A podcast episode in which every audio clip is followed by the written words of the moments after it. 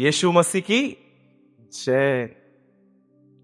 आप जानते हैं जब आप कहते हो ना जय, तो कितने लोग ये बात बिलीव करते हैं, वो जय आपके पास ही लौट आती है।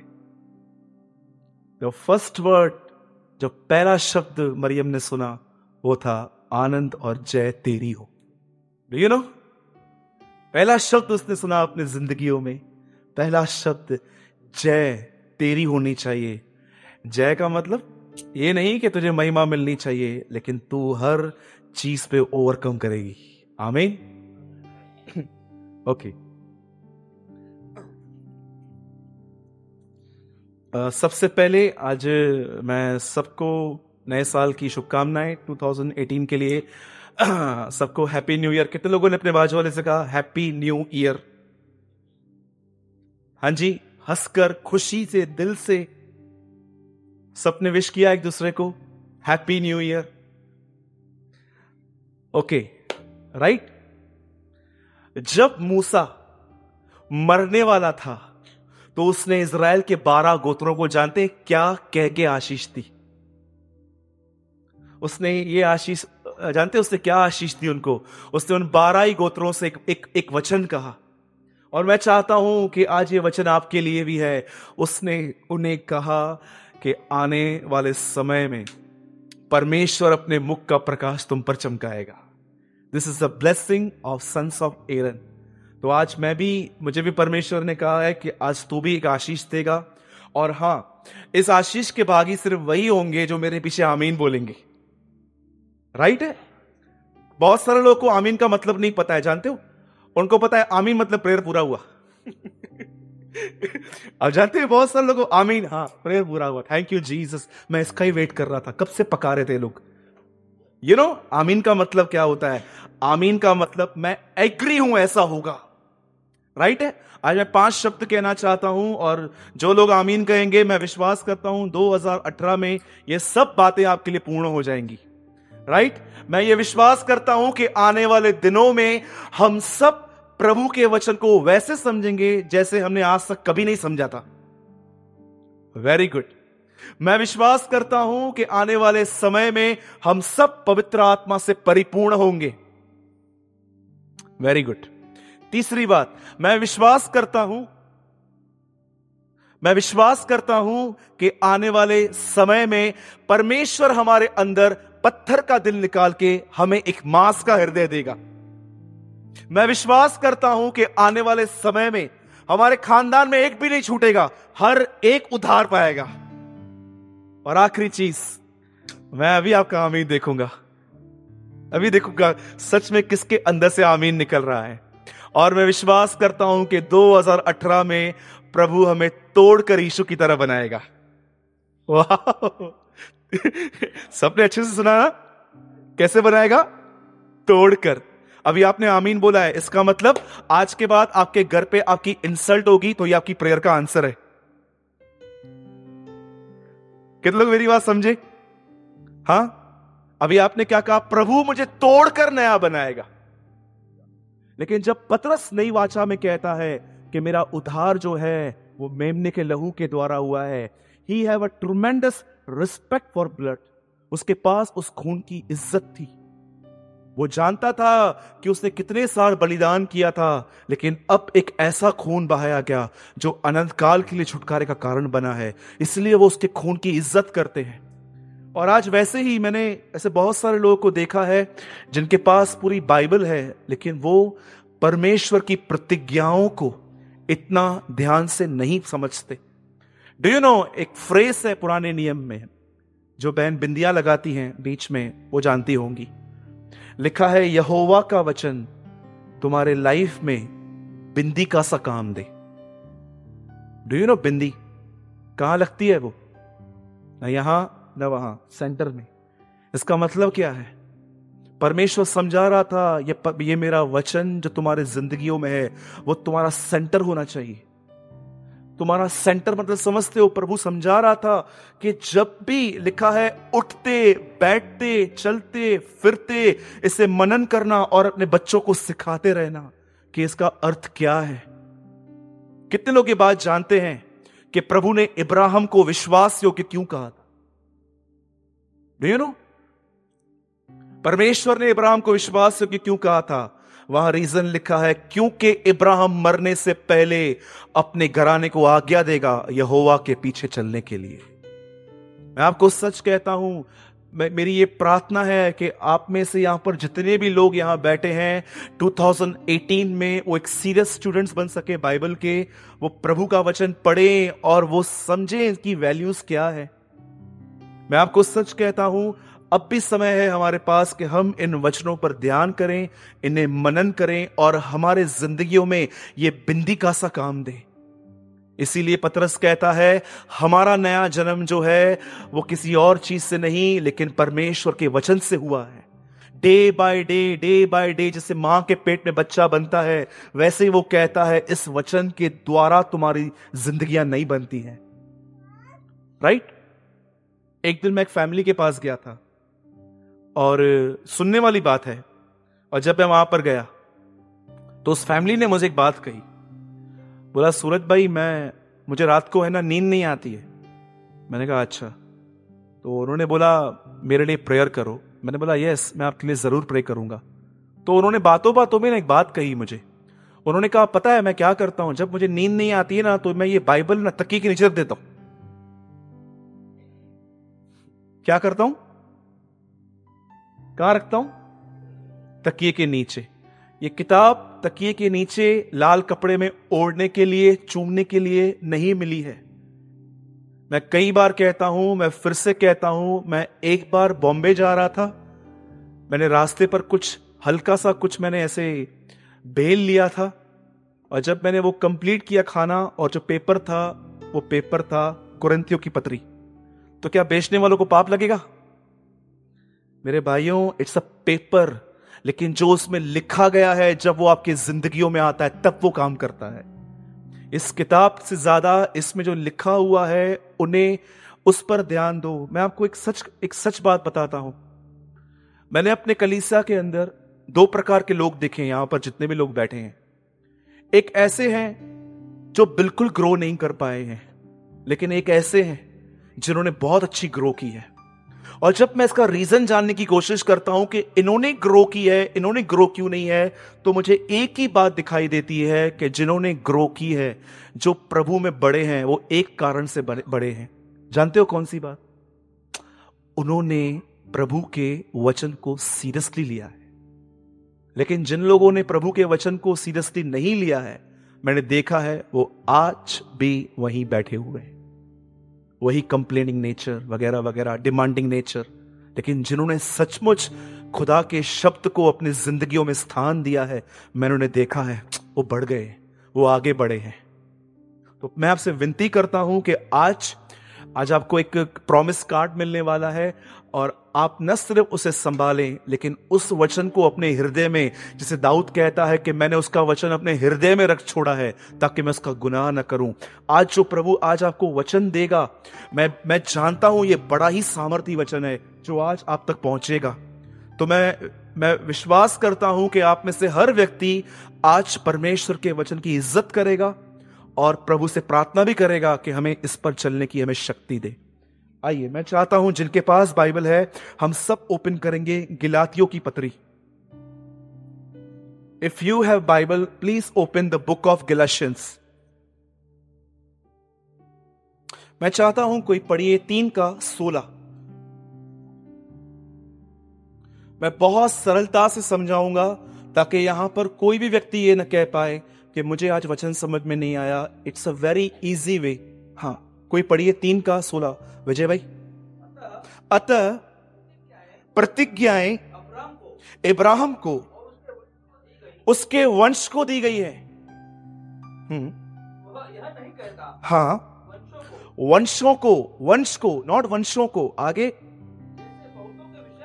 हाँ हाँ, जैसे एक के विषय में, और वह मसीह है। मैं चाहता हूं अब सब यहां पर आप ध्यान दीजिए। आप जानते हैं एक यहूदी के लिए, एक जू के लिए सबसे ज्यादा रिस्पेक्टफुल आदमी मूसा के बाद अगर कोई है तो वो है इब्राहिम। मैं चाहता हूं आज आप सब ध्यान से सुनिए, कोई भी अपना ध्यान यहां वहां न भटकाए किसी भी बात की वजह से। एक यहूदी के लिए सबसे ज्यादा इंपॉर्टेंट व्यक्ति मूसा के बाद अगर कोई है तो वो इब्राहिम है। आप एक बात पढ़ सकते हो, जब यहुन्ना बपतिस्मा दाता जब लोगों को बपतिस्मा देने जाता है तो वहां पर वो कहता है कि यह न समझो कि तुम इब्राहिम के कारण धर्मी ठहरोगे, क्योंकि परमेश्वर पत्थरों से भी संतान उत्पन्न कर सकता है। आप जानते हो वो लोग क्या सोचते थे? जो यहूदी लोग थे वो ऐसा समझते थे कि हम इब्राहिम के खानदान के हैं, चाहे हम कैसा भी जीवन जिए सब चलता है। जैसे आज भी बहुत सारे लोग जो अलग अलग जगहों पे आ, कुछ आस्था की जगह पे जब जाते हैं और वहां पर चढ़ावा चढ़ा के आते हैं तो उनको लगता है हम कैसा भी जीवन जिए सब चलता है। उन दिनों में उनकी मेंटालिटी भी कुछ ऐसी ही थी, उन्हें लगता था कि ऐसा ही है चलता है। और देखिए पौलुस जो है वो उन्हें बता रहा है, उनको उनके उनके सामने समझा रहा है कि इब्राहिम से ज्यादा इस बात को देखो कि इब्राहिम किस लीग पे चला था। वो लोग इब्राहिम को जानते थे पर इब्राहिम के कामों को नहीं जानते थे। आज बहुत सारे लोग यीशु को जानते हैं पर यीशु के जीवन को नहीं जानते। दे नो जीसस, यीशु मसीह को जानते हो? हाँ जानते हैं ना, बपतिस्मा लेके रखा है। बपतिस्मा लेके रखा है तो ऐसा लगता है इन लोगों को कि इन्होंने कोई बड़ा काम कर दिया है। वैसे ही उन दिनों में लोग इब्राहिम को जानते थे पर इब्राहिम के कामों को नहीं जानते थे। अब मैं थोड़ा आपको बताता हूं कि इब्राहिम कैसे धर्मी ठहराया गया। आप जानते हैं ये गिलातियों में लिखा है, लेकिन मैं एक रोमन्स में लिखा है, अब मैं उसका जिक्र कर रहा हूं। बाइबल कहती है एक शहर था जिसका नाम था ऊर, और इब्राहिम के ऊपर परमेश्वर प्रकट हुआ था और परमेश्वर ने उसे कहा कि अपने बाप का घर, अपने रिलेटिव्स को छोड़ और जहां जाना जहां मैं तुझे ले जाऊंगा तू वहां चला जा। और जैसे इब्राहिम ने अपना सब कुछ छोड़ा, आप जानते हैं परमेश्वर ने उसे प्रतिज्ञा दी कि वो उसे बेटा देगा, वो उसे वंश देगा, और लिखा है वो उसे आशीष देगा। अब बहुत सारे लोग हैं ना सिर्फ इसी बात पे सीमित हैं। उनसे एक ही बात पूछो, बताइए इब्राहिम का वंश कौन है? Everybody says Isaac. Do you know? आप किसी से ही पूछो इब्राहिम का वंश कौन है, आपको एक ही आंसर मिलेगा जो संडे स्कूल के बच्चे को भी पता रहता है। बताओ इब्राहिम का वंश कौन है? सब बोलेंगे इसहाक। पौलुस यहां पर कहता है उसका वंश मसीह है। कितनों की बात जान रहे हैं? परमेश्वर ने इब्राहिम से कहा मैं तुझे एक बेटा दूंगा, मैं तुझे एक वंश दूंगा और मैं तुम्हें आशीष दूंगा। और जानते हैं जब इब्राहिम अपने बाप के घर को सबको छोड़ के वहां से निकला तब बाइबल कहती है कि इब्राहिम को यह प्रतिज्ञा मिली थी कि वो उसे एक बेटा देगा। और जानते हुआ क्या, इब्राहिम ने जब देखा कि प्रतिज्ञा को पूरा होने में देर हो रहा है तो उसने सबसे बड़ी गलती जानते क्या की? उसने परमेश्वर की मदद करने की कोशिश की। He helped God. जानते उसने क्या किया? उसने अपने घर के अंदर रहने वाली अपने दासी के साथ रिलेशनशिप मेंटेन किया और वहां से एक बेटा पैदा हुआ जिसका नाम था इश्माएल। और प्रभु के पास ये लेके जा कहता है कि सुन, तूने तो मुझे बेटा नहीं दिया, अब एक काम कर, तू है ना इसे ही आशीष कर। आप जानते हो बहुत सारे लोग क्या करते, परमेश्वर की मदद प्रभु को प्रभु की मदद करने की कोशिश करते। क्या सही है? हाँ, एक आदमी जब यीशु प्रचार कर रहा था वो कहता है प्रभु मेरे घर चल। क्यों? मेरे भाई ने मेरी प्रॉपर्टी रखी है, देता नहीं है वो मुझे, तू चल। और तू वहां से छुड़ा।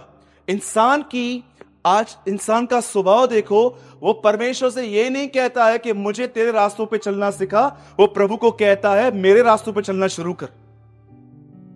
कितनी बड़ी बात है। उसे वो ये नहीं कहता है कि तू आ प्रभु मुझे यहां से निकाल, मेरे अंदर दीवारों का प्रेम है, मुझे दीवारें चाहिए, लेकिन वो प्रभु को बोलता है आजा प्रभु यहां से सब कुछ ठीक कर। मेरे भाइयों और बहनों, डोंट हेल्प गॉड। परमेश्वर को आपके मदद की आवश्यकता नहीं है, आपको उस पर डिपेंड रहने की आवश्यकता है। आप समझ रहे हैं मेरी बातों को? आप जानते हैं उसके बाद क्या हुआ? परमेश्वर का वह वचन फिर से उसके पास पहुंचा। उसने बोला नहीं, ये संतान मेरी नहीं है, मैंने प्रतिज्ञा की है। लेकिन जानते हो उसके बाद हुआ क्या? एक जबरदस्त बात इब्राहिम के साथ हुई। जब परमेश्वर की प्रतिज्ञा को होने में देरी हो रही थी, आप जानते हैं उसके साथ क्या हुआ? वो निराश होने लगा। कितने लोगों ने पापों की लिस्ट में सबसे ऊपर निराशा रखा है। यीशु मसीह ने इतनी बार यह नहीं कहा कि पाप मत करो, पर उससे डबल टाइम उसने यह कहा, डरो मत। क्या वे बात जानते? यीशु ने कई बार कहा, डरो मत, चिंता मत करो। मुझे बाइबल के अंदर एक अध्याय बताइए, एक अध्याय जिसमें एक ही टॉपिक पे इतनी लंबी बातचीत की गई।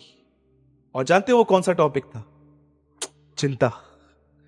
एक अध्याय ऐसा था जिसमें उसे पूरी तरह से इतनी लंबी बातचीत की। उसने स्टार्ट किया, अन्य जातियों को देखो, इनको देखो, सुलेमान को देखो, फूलों को देखो, पक्षियों को देखो, और उसने लास्ट में कहा कल की चिंता मत करो। इतना लंबा और ब्रीफ सरमन दिया उसने सिर्फ इस बात पे कि तुम्हें चिंता नहीं करनी चाहिए। आप जानते हैं उसके बाद क्या हुआ? वचन कहता है जब वो निन्यानवे वर्ष का था, बाइबल कहती है उससे एक बेटा, सॉरी जब वो सौ साल का था तब उसे एक बेटा पैदा हुआ और जिसका नाम था इसहाक। अब मैं आपसे एक बात पूछता हूं, मुझे सब बताइए। हम तो कहते हैं सब कि इब्राहिम की संतान इसहाक है, हम तो कहते हैं कि इब्राहिम का वंश वो है जो इसराइल में रहते हैं, लेकिन पौलुस यहां पर कहता है उसका वंश मसीह है। कितने लोग ये बात जानते हैं? आप और मैं कौन है? हम मसीह लोग हैं। हम कौन है? We are Christians. हम मसीह लोग हैं। और बाइबल क्या कहती है? एक्चुअली तुम इब्राहिम की संतान हो। और मुझे बताइए परमेश्वर ने क्या कहा था? मैं तुझे वंश दूंगा और उन्हें आशीष दूंगा। क्या थी इब्राहिम के वंश के लिए आशीष? मेरे भाइयों और बहनों, आज यही बात आपको जानने की जरूरत है कि आपके लिए एक आशीष है इब्राहिम के खानदान में होने के कारण। जानते हो वो इब्राहिम की आशीष क्या है? मैं आपको बताना चाहता हूं कि परमेश्वर ने इस खानदान से एक प्रतिज्ञा की है। मैं आपको सबसे पहले बताना चाहता हूं, इस भाई से लेके जितने भी लोग इस हॉल में बैठे हैं, आप सब इब्राहिम के वंशज हैं, आप इब्राहिम का खानदान है। और एक चीज ऐसी है जिसके ऊपर आपका पूरा अधिकार है, आपकी वो आपकी इनहेरिटेंस है जिसको आपको लेना चाहिए वहां से। You know, God is a God of promise. आप में से कितने लोगों ने वचन को पढ़ते समय यह बात चेक की है? यहोवा परमेश्वर चार हजार साल तक एक व्यक्ति के लिए बात करता रहा कि वो आएगा और तुम्हें गुनाहों से मुक्त करेगा। और जब वो व्यक्ति यीशु मसीह इस पृथ्वी पर आया, तब ये व्यक्ति किसी और पर्सन की बात कर रहा था कि एक आएगा जो तुम्हें पाप से, जो तुम्हें पवित्र, जिसका नाम था पवित्र आत्मा। और जब वो आएगा, और जब अब वो आया, तो ये भी एक प्रतिज्ञा दे रहा है कि मसीह वापस आएगा। डू यू नो, पिता और पुत्र और पवित्र आत्मा, ये तीनों प्रतिज्ञाएं करते। पिता कह रहा था यीशु आएगा, यीशु आया, बोलता है पवित्र आत्मा आएगा, और पवित्र आत्मा कहता है अनंत जीवन आने वाला है। ये हमेशा प्रॉमिसेस करते हैं। आप जानते हैं जब इब्राहिम निराश होने लगा तो किस बात से निराश हुआ? मैं एक छोटा सा एक फ्रेज बताना चाहता हूं इब्राहिम के लिए, और मैं विश्वास करता हूं हम भी इसी वजह से निराश होते। जानते हो वो कौन सी बात को देख के सर पकड़ता था? उसके अंदर नेगेटिव विचार आते थे, वो टायर्ड हो जाता था, वो थकता था, फिर वो कंप्लेन करता था, फिर वो अनफेथ दिखाता था। एक ही चीज को जब वो देखता था, जानते हो वो चीज कौन सी है? सारा की मरी हुई गर्भ। डू जब वो अपनी वाइफ को देखता था ना कि इतनी बुढ़ी हो गई है, परमेश्वर ने कहा है इश्माएल नहीं है इसके द्वारा, वो सोचता था यार परमेश्वर कैसे पैदा करेगा एक नब्बे इयर्स की लेडी के अंदर से बेबी। लिखा है सारा की मरी हुई गर्भ, मरी हुई गर्भ। जब वो अपनी वाइफ को देखता था वो निराश होता था, वो सोचता था ये कैसे हो सकता है? खुदा बाप ने एक कलाम दिया है मुझे, एक प्रतिज्ञा दी है कि वो मुझे बेटा देगा, वो इसके द्वारा कैसे दे सकता है? हाँ, वो इश्माएल के द्वारा, हाजरा के द्वारा दे सकता था, पर इसके द्वारा कैसे होगा? ये उसके निराशा का कारण था। आज भी आप देखो, जो लोग विश्वास से नहीं, सिर्फ आंखों देखी बातों से चलते हैं। इसके लिए प्रार्थना की, ये ठीक नहीं हुआ। इसके लिए प्रार्थना की, ये नहीं हुआ। इसके लिए प्रार्थना की, ये भी नहीं हुआ। बाइबल कहती है मेरा धर्मीजन देखने के द्वारा नहीं, मेरा धर्मीजन विश्वास से जीवित रहता है। आपको पता है किन लोगों को यीशु मसीह ने बुरा कहा नए नियम में? हुँ? एक चोर बाजू में टंगा हुआ था, वो उसे कहता है तू आज मेरे साथ स्वर्गलोक में होगा। एक स्त्री व्यभिचार करके आई थी, उसे कहता है तुझ पर दंड की आज्ञा नहीं है। लेकिन आप जानते हो उसने किससे बुरा कहा? या हाँ, ये भी है सिस्टर, यू आर राइट। और जानते हो दूसरा कौन है? अरे प्रेज द लॉर्ड सिस्टर, लिखा है इस संसार के बुरे लोग चिन्ह ढूंढते हैं। जानते हो कौन से लोग को यीशु ने बुरा कहा? जो विश्वास से नहीं, जो इस तरह जीते हैं कि अभी प्रार्थना की है, अभी मिलना चाहिए। बोलता है ये बुरे हैं, दे आर इविल। लिखा है इंग्लिश में इस संसार के बुरे लोग चिन्ह ढूंढते हैं। इसका मतलब, लेकिन यीशु ने कहा इन्हें योना के सिवा और कोई चिन्ह मैं नहीं दूंगा। इब्राहिम की निराशा का एक ही कारण था, वो सिर्फ सारा को देखता था, वो निराश होता था। पर आप जानते हैं निराश वो उत्साहित कैसे होता था? हाउ ही वॉज इनकरेज्ड, क्योंकि परमेश्वर ने उसे कहा था कि इसहाक से तेरा वंश कहलाएगा। उसके पास बाइबल नहीं थी, उसके पास पास्टर नहीं था, उसके पास चर्च नहीं थी, उसके पास हमारी तरह यूट्यूब नहीं था कि किसी का वीडियो चला के देख लेगा और इनकरेज हो जाएगा। उसके पास एक ही चीज थी, परमेश्वर की प्रतिज्ञा। उस प्रतिज्ञा को उसने पकड़ के रखा था। मैं आपसे पूछना चाहता हूं, सच बताइए, आप में से कितने लोग हैं जो परमेश्वर की प्रतिज्ञाओं को पकड़े रहते हैं? हां, मैं एक शहर में था, एक मां और बेटी मुझसे मिलने आए। वो आंटी बहुत रो रही थी और कह रही थी ब्रदर ये मेरी बच्ची है, इसकी शादी नहीं हो रही है। मैंने बहुत जगह पे ट्राई किया, कहा काम नहीं हो रहा है। मैंने कहा सिस्टर वो अपने समय में हो जाएगी, पर क्या आप कोई प्रतिज्ञा जानते? उसने कहा कौन सी प्रतिज्ञा? मैंने कहा मुझे बताइए, रिबिका और, और इसहाक का विवाह किसने फिक्स किया था? इसे परमेश्वर ने। मैंने कहा ये भी तो उसकी बेटी है ना। और कुछ दिन पहले मुझे कॉल आया, उन्होंने कहा उसकी शादी हो गई है। वाह, बिलीव। और जब आप देखते हैं, यू नो, मैं आपको एक सच्ची बात बताता हूं। बताइए, जब यीशु मसीह दस कोड़ियों से मिला, आप जानते हो कोड़ी कैसे चंगा होता है? लेपर कैसे ठीक होता है? देखिए मयूर भाई यहां बैठे हैं, समझो वो एक कोड़ में आते हैं मेरे पास, उनके पास लेप्रसी है, और वो आके कहते हैं सूरज भाई मुझे कोड़ है। तो जानते हैं मुझे क्या करना चाहिए? उनके लिए प्रेयर करनी चाहिए, और जब उनका कोड़ उतर जाएगा ना तो उनको बोलना चाहिए जाओ और याजक को दिखा दो और बोलो अभी चेक करो, हाँ अभी मैं पब्लिकली जा रहा हूं, अभी मुझे कुछ बोलना नहीं, क्योंकि कोड़ रहते हुए कोई पब्लिकली जा ही नहीं सकता। लेकिन जानते हो जब यीशु को ये दस कोड़ी मिले, यीशु ने उनको क्या कहा? अब आराम से पढ़ना, यीशु ने किसको चंगा नहीं किया था। यीशु ने सिर्फ ये कहा जाओ और याजक को दिखाओ। आप जानते हैं वो चंगे नहीं हुए थे, लिखा है वो जाते जाते चंगे हो गए थे। जाते जाते वो लोग सोचते होंगे कि यार किसने बोला, दिखा क्या दिखाने जाए, मारेंगे लोग हमें। लेकिन उन्होंने कहा नहीं, उसने कहा है तो ये होगा ही होगा। और जब वो याजक के सामने पहुंचे वो वहां पर चंगे हो चुके थे। विश्वास ये नहीं है कि सिर्फ यू नो यीशु ने क्या कहा, जो तुम विश्वास से मांगोगे पहले विश्वास करो कि तुम्हें मिल गया और तुम्हारे लिए हो जाएगा। फिर से काटूं, तोड़ूं उसको। लिखा है जब कुछ तुम प्रार्थना में मांगो, लिखा है पहले तुम विश्वास करो और तुम्हारे लिए हो जाएगा।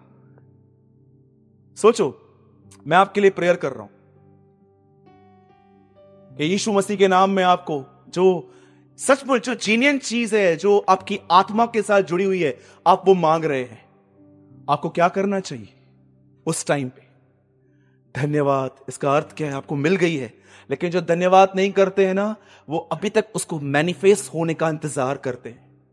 आप जानते हैं जब इब्राहिम सारा को देखता था वो निराश होता था, लेकिन जब वो परमेश्वर की प्रतिज्ञाओं को देखता था उससे वहां पर एक आशा मिलती थी। और जब सौ साल के बाद उसे बच्चा पैदा हुआ, और जानते हैं इस बार क्या हुआ? मैं चाहता हूं ये लास्ट लाइन आप सब सुनिए। जब उसका बेटा बड़ा हुआ। मैं जानता हूं यहां से जितने भी लोग बैठे हैं आप में से कभी किसी ने यह बात नहीं सुनी होगी, लेकिन आज सुन लीजिए। आप जानते हैं जब उसका बेटा बड़ा हुआ तो एक गड़बड़ हो गई उससे। उसका मन है ना अब प्रभु से दूर हो गया, अब वो अपने बेटे में बिजी हो गया, सारा दिन उसको खेलेगा, ये करेगा, वो करेगा। और सुनिए परमेश्वर ने उससे क्या कहा, प्रभु ने उससे कहा, हे इब्राहिम अपने बेटे को ले पहाड़ पे ले जा, उसे मार।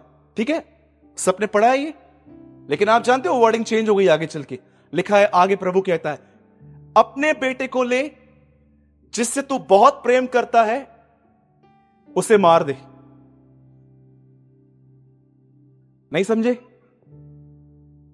परमेश्वर ने उसे चार शब्द कहे, हे इब्राहिम अपने बेटे को, इकलौते पुत्र को जिससे तू बहुत प्रेम करता है उसे मार। कितनी लाइन है? चलिए गिनना स्टार्ट करते हैं।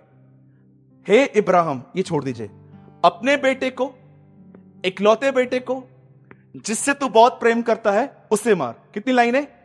चार। अब जानते हैं इब्राहिम ने क्या किया, वो उसे लेके गया पहाड़ पे, और जैसे वो उसके अंदर खंजर डाल रहा था तब प्रभु कहता है रुक। अब सुनिए प्रभु क्या बोल रहा है, अपने बेटे को, इकलौते बेटे को मत मार। कौन सी लाइन मिसिंग है?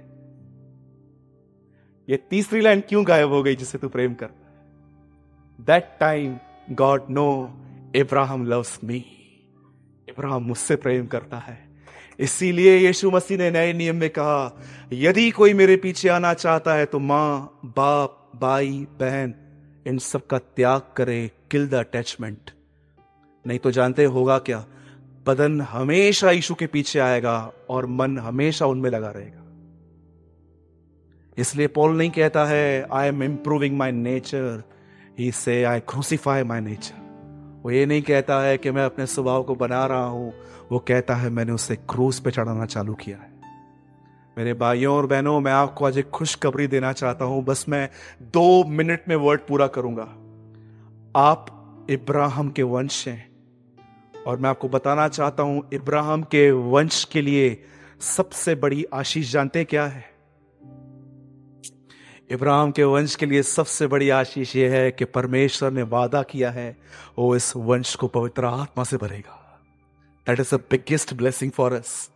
आपको गिल्टीनेस में नहीं जाना है, प्रभु मुझे देना, देता क्यों नहीं है, उपवास करके आऊं फिर देगा क्या, देना आखिर क्यों? आपका राइट है, I am the seed of Ibrahim, fill me with your Holi spirit, मुझे भर अपने आत्मा से। और परमेश्वर बाउंड है अपनी प्रतिज्ञाओं से।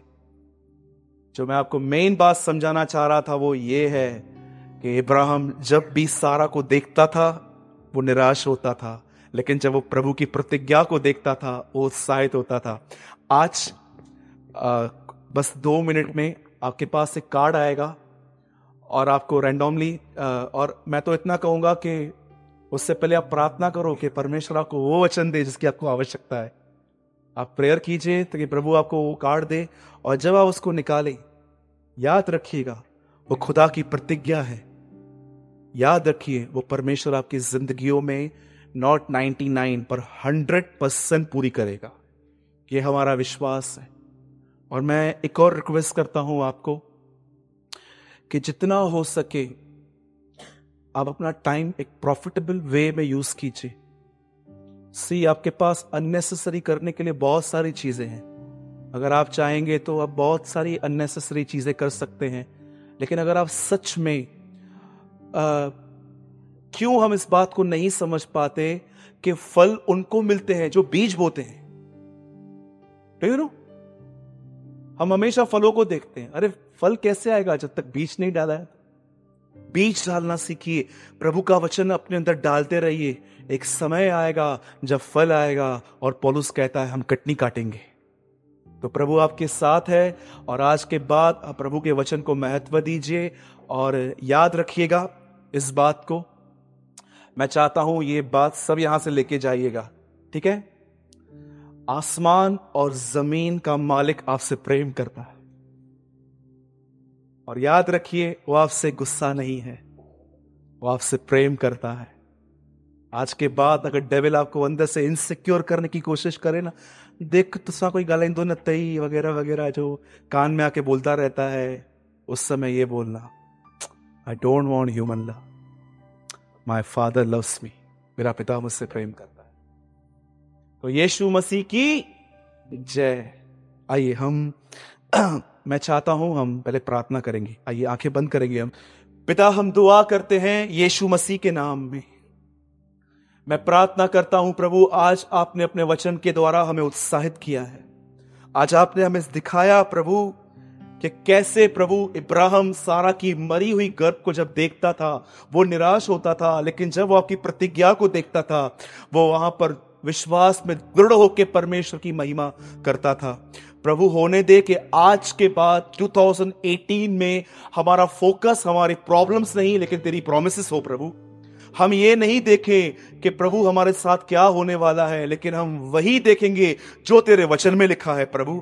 जैसे प्रभु तू उन्हें एक प्रतिज्ञा के देश में ले गया, वैसे तू भी हमें अपनी प्रतिज्ञाओं में ले जा प्रभु।